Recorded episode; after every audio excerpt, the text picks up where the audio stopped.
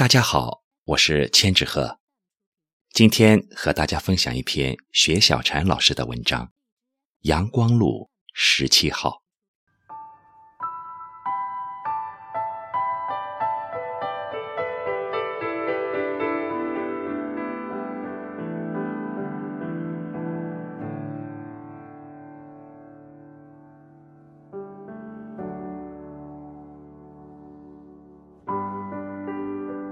他和她新婚不到一个月，他就出去打工了。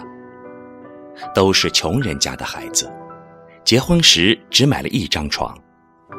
他们山里的男人几乎全出去打工了，山上的东西实在是不能养活他们。他在家里种地、养猪、赡养老人，等待着他从远方来的信和寄来的钱。每个月。他都会给家里寄钱，或多或少。收到他寄来的钱的时候，他像个孩子一样，跑到储蓄所存起来，舍不得花掉一分钱。收到他信的时候，他一个字一个字的读。他们文化都不高，仅仅能写一封信而已。他的字丑陋，可是他那字里行间满是对他的牵挂。和惦念，他也写回信，羞涩地表达着想念和惦记。他的地址他早就背下来了，阳光路十七号。阳光路，多好听的名字！在那个繁华的大城市，这条阳光路一定是铺满了金灿灿的阳光。于是，他对阳光路十七号。充满了向往，所以等待着阳光路十七号的来信成了他最大的快乐。他喜欢听他描述外面的世界，当然，他还听他说起过麦当劳。他在信中说：“什么时候来了，我带你去吃。”那年的春节，他没有回来。他说。公司组织去海南旅游了，机会难得，还是明年再回来吧。他逢人便说：“我们家男人去海南旅游了，公司组织的。”好像公司是很气派的词，好像海南是国外一样。他存折上的钱越来越多了，他跟他说：“明年你回来。”我们一起盖个新房子吧。他离家快两年了，他想他想得快发疯了，毕竟是新婚离开的呀。于是，他准备动身去找他，想给他一个惊喜。坐了三天三夜的火车，他终于到达了那个城市。那真是一个美丽的大都市，他一下子就晕了。如果不是警察帮助他，他简直分不清东南西北了。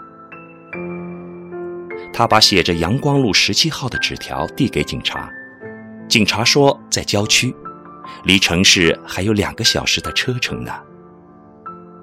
他呆了一下，以为听错了，他明明说是在市中心。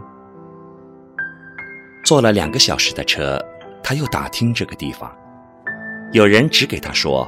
往前走，那边搭的简易棚子就是。他终于看到一块破牌子，上写着“阳光路十七号”。那一排房子都是临时搭建的。旁边的人说：“这片大楼快盖完了，那片简陋的房子也快拆除了，这帮农民工也应该回家了。他们在这里干了快两年了，为挣钱。”都舍不得回家。春节老板跑了，连路费都没有。黑心的老板让他们没办法回家。他哭了，站在那简陋的房子前，想起他说过去海南旅游，想起他说带他去麦当劳，他敢断定，他从来没有离开过这里，他从来没有去吃过麦当劳。没有去找他，他又坐了三天三夜的火车回了家。